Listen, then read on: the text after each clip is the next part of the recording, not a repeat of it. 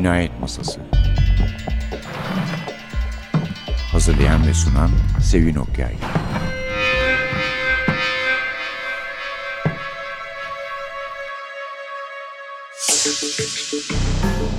Merhaba, NTV Radyo'nun Cinayet Masası programına hoş geldiniz. Bugün hem yeni bir yazarımız var. Yeni derken daha önce bu programda hiçbir kitabını size sunmadığımız bir yazar. Açıkçası başka bir radyo programında da sunulduğunu pek sanmıyorum. Çünkü Zuhal Kuyaş yazarımız, kitabın baskı tarihi hayli eski diyelim. Esas bilgiyi konuğumuz verecek. Çünkü konuğum Zuhal Hanım'ın kızı, yazar, gazeteci Nilüfer Kuyaş. Hoş geldin Nilüfer. Hoş bulduk Sevin. Çok memnun olduk seni burada gördüğümüzde, bu programı seviyorsun diye biliyoruz. Evet, ben asıl mutlu olan benim, çok teşekkür ederim. Çünkü gazeteci, yazar ve yayıncı olarak sana hayranlığımın yanı sıra bu programın da hayranıyım ve tiryakisiyim. Ah, çok teşekkür ederim. 1,5-2 senedir böyle bir tiryakilik oluştu bende. Dinleyemezsem programı psikolojim bozuluyor. Hakikaten muhteşem bir program. Ve ilginçtir, sağ ol, büyük nezaketle benim sözcüsü olarak annemi bu şekilde konuk ediyorsun. Genellikle pazar günleri anneme giderken arabada yakalayıp dinliyorum programını. Bazen cuma akşamları rastlıyorum. Çok büyük bir onur ve zevk benim için. Çok çok teşekkür ederiz. Yani bize de zaten hep böyle konuklar lazım. Biz de aslında çok onur duyuyoruz Zuhal Hanım'ı senin vasıtanla buraya konuk etmekten. Ve yani Labirent'in de çok iyi bir iş yaptığını düşünüyorum, bu Osmanlı polisiyeleri dizisiyle. Nasıl oldu, nasıl şey yaptınız, yani teklifte bulundular herhalde değil mi? Labirent yayınlarının sahibi, kurucusu Hüseyin Çukur bizi aradı. Herhalde Erol Üye Pazarcı'nın tabii, çıkardığı Bey. O büyük bir güzel... Bir de editör ekibi var. Evet. Sevallar, çeviren arkadaşlar. Sadece polisiye yayınlayan bir yayın evi. Sadece polisiye Labirent yayınlıyor, ve çok güzel bir iş yapmışlar. Bütün Osmanlı polisiyelerini yeni Türkçe'ye çevirterek yayınlıyor. Aynı zamanda da yavaş yavaş modern polisiyeleri de yayınlamaya başlayacak. Mesela bana söylediği, sırrını açıklamıyorum inşallah, Michael Dibdin'in Aurelio Zen dizisinin hepsinin yayın hakkını almış. Evet, onları yayınlayacak, çok iftihar ediyor. Onu da sanmıyorum sakladığını. Evet. Ben de Aurelio Zen'e bayıldığım için. Evet. Şimdi anneme böyle bir teklifle o geldi. Annemi yeni kuşaklar tanımıyor tabii. Annemin 3 kitaplık bir polisiye külliyatı var. Çok genç yaşta başlamış yazmaya. Annemin, çok genç yaşta başlamış. Ama bu sene 90. yaşını kutluyoruz annemin. Maşallah. Dolayısıyla Labirent yayınları böylece çok güzel bir fırsat yaratmış oldu bize. Güzel bir hediye olmuş. Evet, annemin 90. yaşını kutlamak için. Annem 23-25 yaşlarında ilk romanını yazıyor, polisiye. O hangisi? Sonuncu Oda mı ilki? Hayır, Kraliçenin Şamdanları. Sondan başladık, kitap. Başa doğru Anladım. Gidiyoruz. Son kitap, orta kitap, ilk kitap daha yayınlanmadı. Kraliçenin Şamdanları ilk romanı. Kasım sonuna doğru diyorsun. İnşallah, evet. Sonra Kartal Yuvası'nı yayınlıyor. O çıktı. 40'lı yılların sonlarında yazdığı halde evlenip beni ve abimi doğurduğu için bir 10 yıl ara verip 50'lerin sonlarında Yeni Sabah gazetesinde, evet, Yeni Sabah gazetesinde tefrika edilmiş. O sırada da yayın yönetmeni Hakkı Devrim, ona da buradan bir selam gönderelim. Çok... İlk 2 roman gazetede tefrika ediliyor. Ondan sonra annem 1970'te 3. ve son polisiye romanını yayınlıyor, Sonuncu Oda'yı. Uzun bir ara verdikten sonra çok güzel bir tarihsel roman yazdı, Aşela diye. Evet, 1877 Osmanlı Rus Harbi'nde Doğu Cephesi, Kafkasları anlatan. Bu 3 polisiyeyi Labirent basıyor. Yani sonuncuyu da çıkaracak gelecek ay inşallah.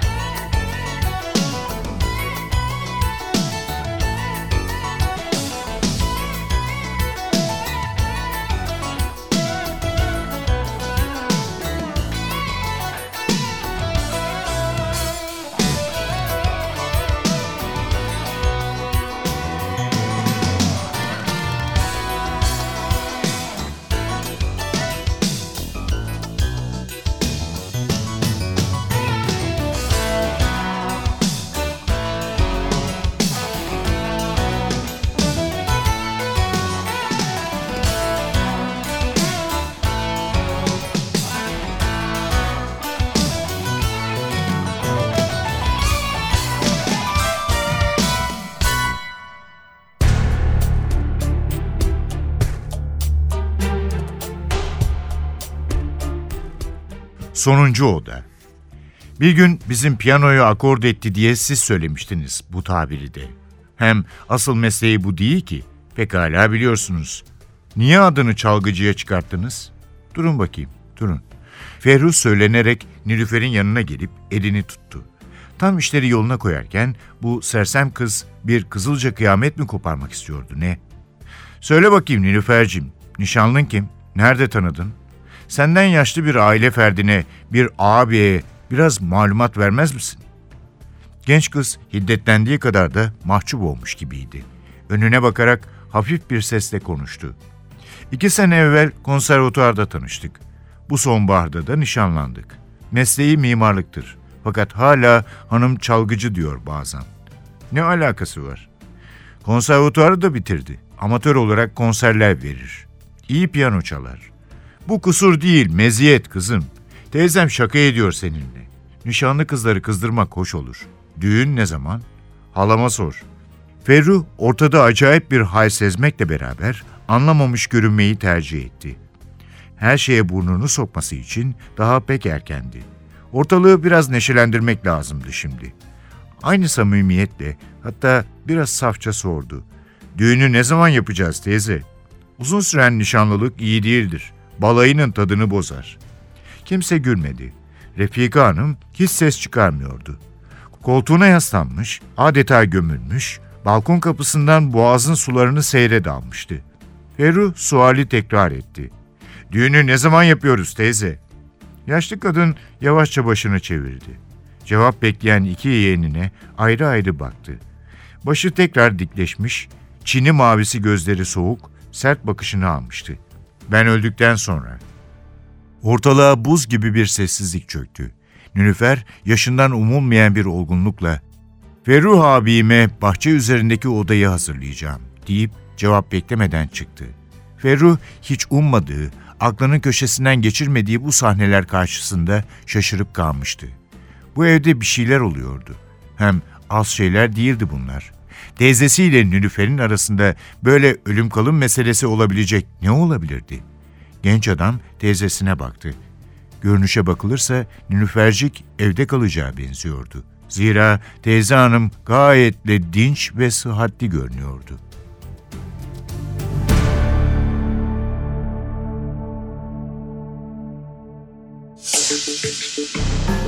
Cinayet Masası'ndasınız. Nilüfer Kuyaş konuğumuz, yazarımız Zuhal Kuyaş. Tarihi roman dedin Nilüfer'cim, bu Gürcü şey biraz annenin kendi tarihiyle de ilgili değil mi? Evet, annemin ailesi Kafkasya'dan, kısmen Gürcü asıllı bir aile ve 1877 Osmanlı-Rus Harbi'nde, yani şu 93 Harbi diye bilinen Büyük Harp'te evet. Batum, Acara, evet. Bütün o topraklar Ruslara kaybedilince büyük bir göç oluyor. Sultan Abdülhamit Düzce, Akçakoca, Ereğli tarafında bunlara topraklar göstermiş, buraya yerleşti diye. Evet, dolayısıyla evet. Annemin ailesi işte Zonguldak, Akçakoca, öyle bir Karadeniz ucu var ailenin. O savaşın ve o göçün romanını yazdı Aşela diye. O da Kaynak Yayınlarından çıkmıştı. Baskısı tükendi. Yeniden onu da yayınlayacağız inşallah. Çok güzel, İlgilenen çok olursa. Güzel. Fakat tarihsel roman yazmak ve tarih annemin en büyük merakı. Çünkü polisiye romanlarının da en büyük özelliği mutlaka içlerinde cinayetin, dalaveranın püf noktası mutlaka tarihsel bir olaya dayanıyor. Sonuncu Oda'da birdenbire Yeniköy'de bir yalıda sahici bir Leonardo da Vinci tablosu olduğu çıkıyor çok meydana. Çok heyecan verici bir şey ama. Kayalıklarda Meryem tablosu. Kayalıklarda Meryem. Üçüncü bir kopyası varmış. Sahici kopya, yani kendi yapmış. Kopya değil, Leonardo'nun elinden kendi, ve atölyesinden çıkma. Evet. Meleğin eli yok değil mi? Evet. Nereden çıktı bu tablo? Ve tabii herkes bu tablonun peşine düşüyor. Bütün gerilim, cinayet onun etrafında dönüyor. Kartal Yuvası'nda inanılmaz bir öngörü. 25 yaşında bir genç kadın bunu nasıl yapabilmiş? Hasan Sabbah fedaileri tipi ve onun uzantısı bir tarikat, Amerikalıların kendi topraklarına yakın petrol aramalarını istemedikleri için Bu işle uğraşan Amerikalı iş adamını gidip ta New York'ta öldürmeye çalışıyorlar. Kendilerini korumak için yapıyorlar bunu. Bir tür hani bu günümüz El-Kaide gibi bir savaş değil. Yani tamamen savunmaya yönelik. Bu arada kahramanımızın da peşindeler ama. Evet, siz bize çünkü dokunmayın, o da bir kitap biz de bulmuş, size dokunmayalım. Evet, yani bir 12 sayfası kayıp olan bir kitap. Romanın kahramanı garip bir şekilde bu tarikatla bir bağlantısı var ama onları sevmiyor. Onlardan kurtulmaya çalışıyor. Bütün olay ama New York'ta geçiyor. 1948-49 New York'ta. Görmemiş değil mi üstelik? O kadar gitmediği güzel toparlamış bir ülkede, ki. Görmediği bir kültürü ve şehri, yani New York'u ve Amerikan kültürünü hiç görmediği halde 25 yaşında bir genç kadının bu kadar güzel derinlemesine nüfuz etmesi beni kendi kızı olarak hayrete düşürdü. Yani okur olarak bakıyorum, onun kızı olarak değil. Üslup enteresan. Annem çok minimalist bir yazar.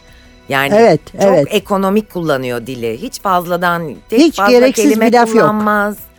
Her şeyi son derece öz, az kelimeyle çok şey ifade edebilen çok enteresan bir üslubu var. Ondan sonra çıkacak olan, biz sonuncu yani 3. kitap olarak yayınlıyoruz ama aslında ilk romanı neredeyse artık 22-23 yaşlarında yazdı. Kraliçenin Şamdanları.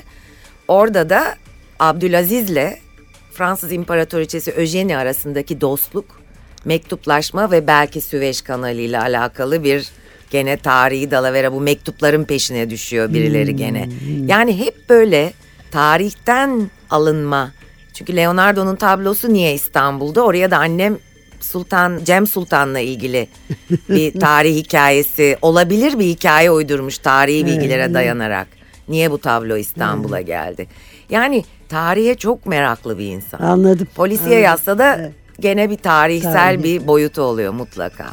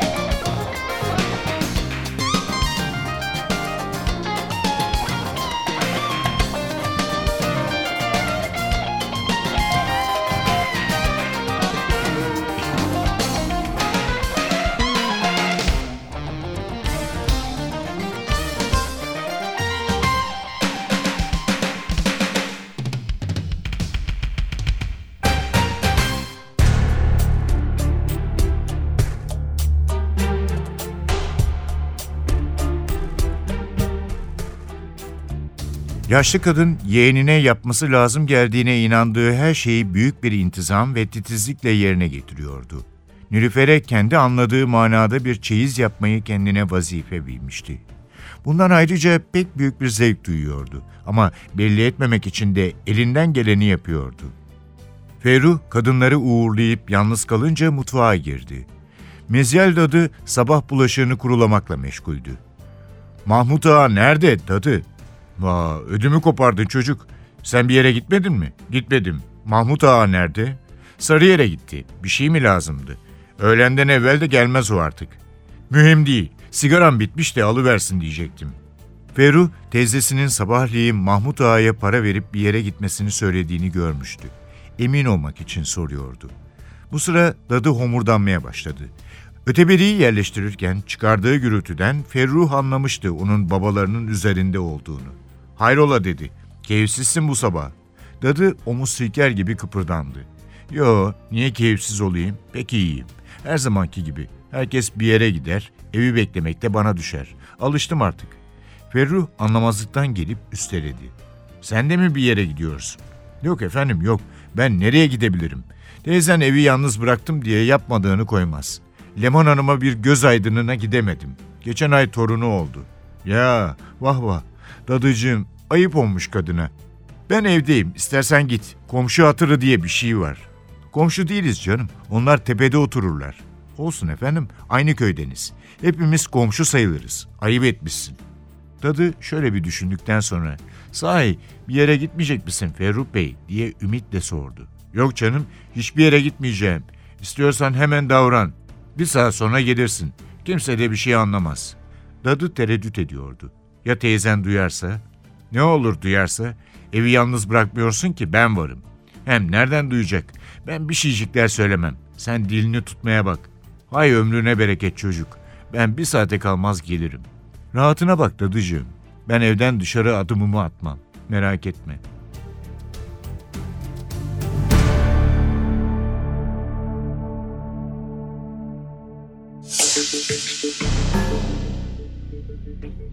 Efendim, Nilüfer Kuyaş'la birlikteyiz. Zuhal Kuyaş'ın kitaplarını konuşuyoruz. Arkadaşımız Suat Çalkıvik de Sonuncu Oda ve Kartal Yuvası'ndan bölümler okuyor bize.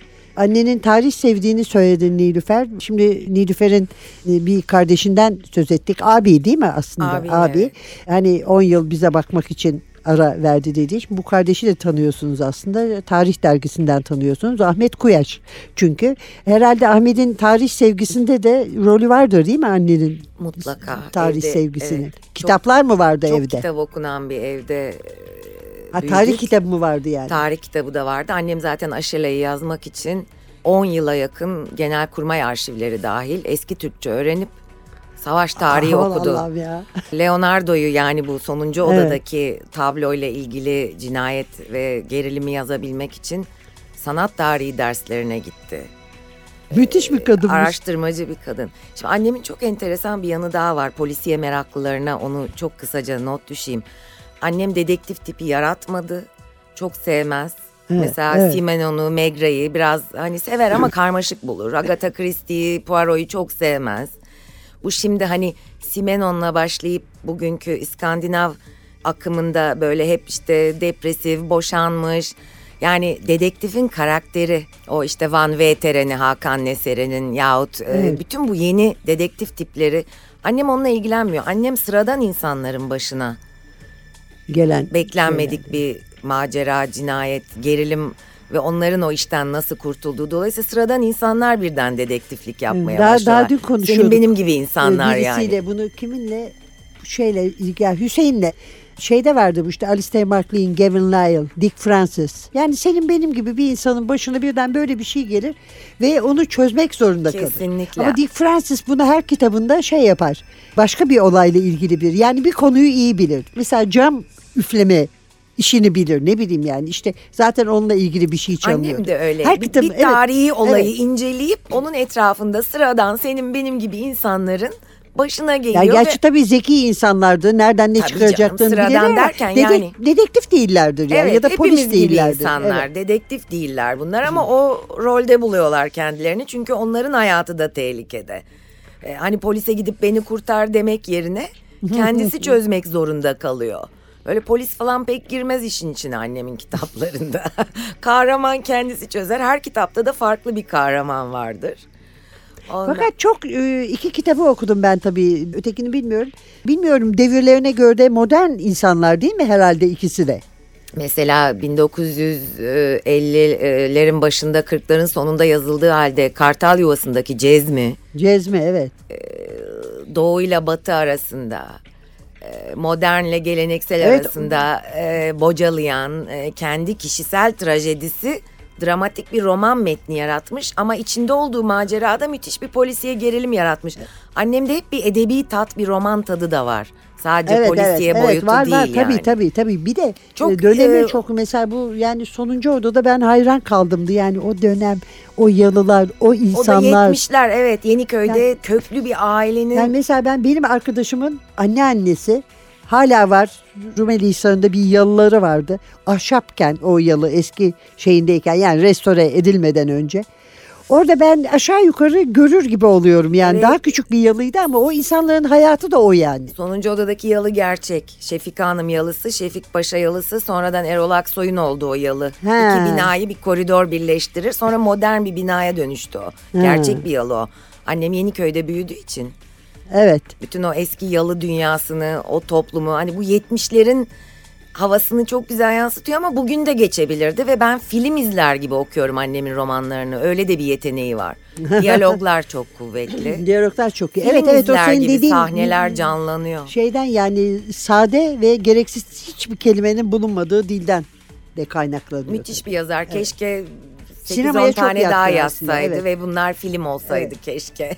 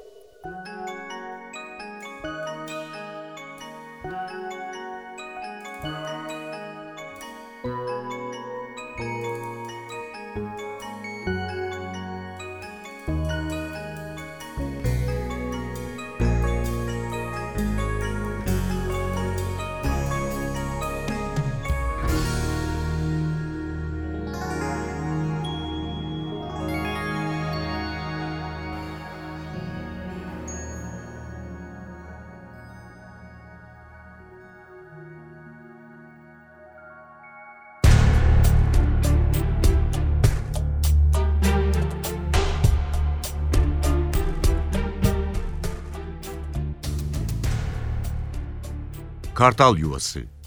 Doğrudur. Miss Hertford haklı.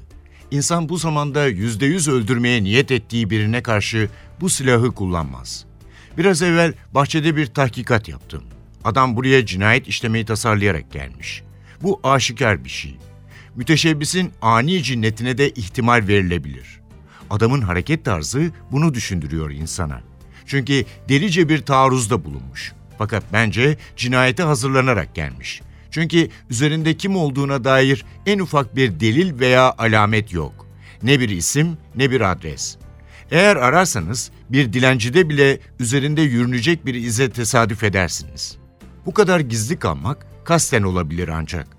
Şu halde evvelce tasarlanmış bir cinayet için katil silahını seçmeye vakit bulmuştur. Bir tabanca alması daha makul olurdu. Miss Hertford, zannedersem siz şark tarihi tahsil ettiniz değil mi? Evet. Doktor Carter söze karıştı. Belki tabancanın çıkaracağı gürültü işine gelmedi. Belki de tabancayı tedarik edeceği yerde hüviyetini bulursunuz diye gelişigüzel bir silah çekti. Benham hafifçe güldü. Hançeri tekrar beze sarıp cebine koyarken, "Söyledikleriniz makul ama bize fazla bir şey öğretmez." diye cevap verdi. Sonra Mr. Herford'a dönüp ilave etti. "Sizinle yalnız konuşabilir miyiz?" Audrey ile Doktor Carter odadan çıktılar. Benham koltuklardan birine otururken bir sigara yaktı. "Şoförünüz bana vakayı anlattı. Kurşunlara rağmen hançeri atmaktan vazgeçmediğine göre adamın ya deli olduğuna yahut da size ölümü göze alacak kadar büyük bir kini olduğuna inanmak lazım." Bir lahza durdu. Mr. Herford'un cevap vermediğini görünce ilave etti. "Şahsi kanaatimi sorarsanız ikisi de değil. Siz ne düşünüyorsunuz?" Mr. Hertford dalgın bir tavırla "Ben de öyle düşünüyorum" dedi. Sonra dikkatle polis şefine bakarak "Dün otomobilime çarpan adamı gördün mü?" diye sordu. Benham da aynı dikkatle yaşlı adama bakıyordu. Sanki ikisi de düşündükleri şeyi ilk söyleyen olmak istemiyordu. "Gördüm. Bugün ölen adama kardeş gibi benziyordu. Aynı sarı saçlar." Mr. Hertford sözü tamamladı ve mavi gözler. Kısa bir sükût oldu.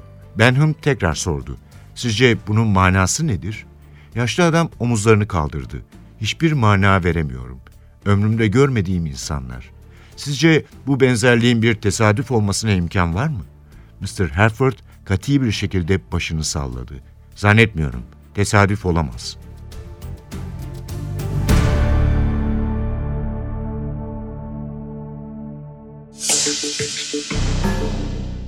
Cinayet Masası'ndasınız. Yazarımız Zuhal Kuyaş, konuğumuz Nilüfer Kuyaş. Peki hiç yazmıyor değil mi artık? Bir şey yapmıyor yani. Ondan sonra hiç yazdı mı bir şey? Yani Sonuncu Oda'dan sonra? İşte tarihsel romanını yazdı. Ha, tarihsel roman daha sonra, anladım. Onun hakikaten çok büyük zamanını ve emeğini aldı. Yani işte 10 yıl uğraştıysa. Belki daha fazla. Evet. Çılgın gibi tarih okudu. Yani 1877 Osmanlı-Rus Harbi'nin özellikle Doğu cephesi, Erzurum tavyaları, oradaki insanların kahramanlıkları, o göç felaketi. Aynı zamanda tabii bir genç kadının aşk hikayesini de yazıyor orada ve evet, işte ailenin bir kısmı nasıl göç ediyor. Kendi ailesinden duyduğu hikayeler var içinde. Kendi hayal gücüyle uydurduğu şeyler var. 10-15 yılını aldı annemin bu. Ben hatırlıyorum yani gençtim, ona yardımcı olmaya çalışıyordum. Eski Türkçeyi bu nedenle öğrendi. Ne güzel. Genelkurmay arşivinde çalıştı. Kitaplar devirdi. Araştırmacıdır. Ondan sonra o kitap 85'te yayınlandı. Annem o zaman işte 63 yaşındaydı o son romanı çıktığında. Ondan sonra yazmadı. Halbuki kafasında müthiş konular var, bu polisiyeler. Keşke yazsaymış. Ama belli olmaz yani. Evet. Ben söyleyeyim, sen not al, yazalım bir tane birlikte, ana kız madem sen de yazarsın. Birlikte bir şey yazalım diyor bana. Belki ama yani başarırız. Şey yapamıyorum, destek olalım. Ama siz zaten kendiniz de yazıyorsunuz Nilüfer Hanım. Tabii Nilüfer Kuyaş kendisi yani de böyle bir yazar ve yeni bir kitabı var. Ben onu okumadım gerçi. Ama mesela adadaki evle haftalarca boğuşmuşumdur. Yani bitirememekten dolayı değil. Oradaki kahramanla sinirlenip, yani şöyle sinirlenmek. Hani çocuğunuzdur da lafınızı dinlemez, yanlış yolda gider görürsünüz. Silkelemek istersiniz yani. Evladım kendine gelsene harikasın diye. Harikasın Sevin yani. Böyle ikinci romanım adadaki evle ilgili. Onunla. Bugüne kadar bana söylenmiş en güzel şeyi söylüyorsun yani, baş kahraman okuru hafif tatlı bir şekilde gıcık ediyor, sinir ediyor yani. Ama edilmeyecek gibi değil çünkü hiçbir şey dinlemiyor ya. Evet, ben de öyle bir karakter yaratmak istedim. Yazı yazan bir anneyle büyüyen, biraz da dile merakı olan bir insanın herhalde yazar olmama gibi bir şansı yoktu. Ben çünkü çocukken annemi hep, annem de böyle kendine ait bir odası olmayan bir kadın. Mutfakta, yemek odasında, yemek masasında, kucağında defterle, iki arada bir derede yazdı. Agatha Christie gibi, o da öyle ya, bulduğu yerde yazan birisi. Evet, hani böyle ben odama çekiliyorum, yazıyorum. Evet. Siz ne haliniz varsa görün.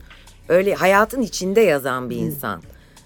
Romanlarında hayatın sıcaklığının, hayata dair bütün boyutların bu kadar güzel yansıması da bence ondan kaynaklanıyor. İçinde yazıyor zaten. Edebi hiçbir iddiayla yazmayan, çok kolay yazan ama kadar, çok ona karşın da inadına çok edebi değerde kitaplar çıkaran bir yazar.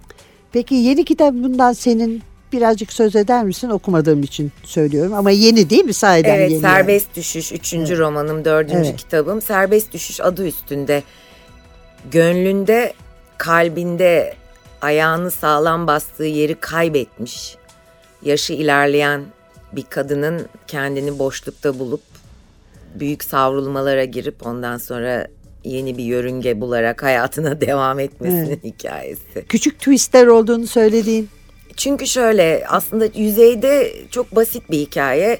Orta yaşı geçmiş bir kadın, çocukları büyümüş, yurt dışında okuyorlar. İşte evliliği artık sıradan bir evlilik olmuş.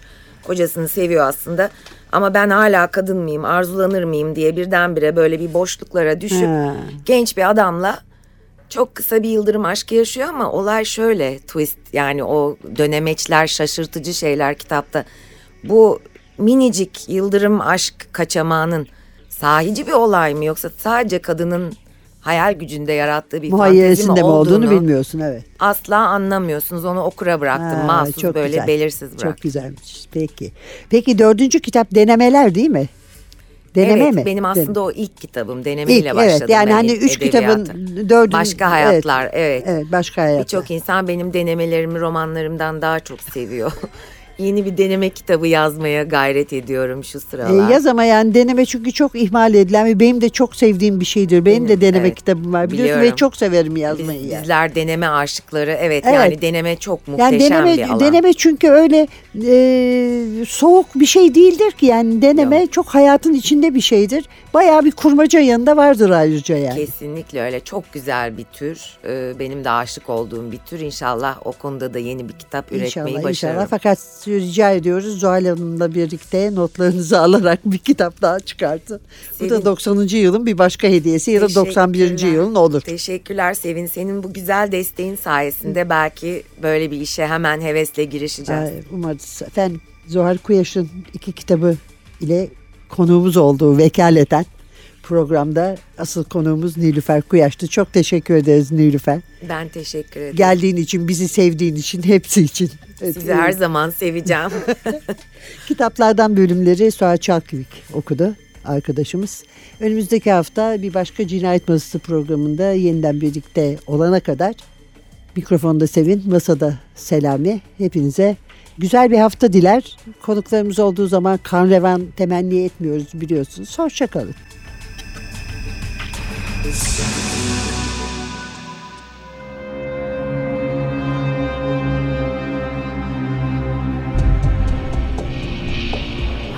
Cinayet Masası. Hazırlayan ve sunan Sevin Okyay.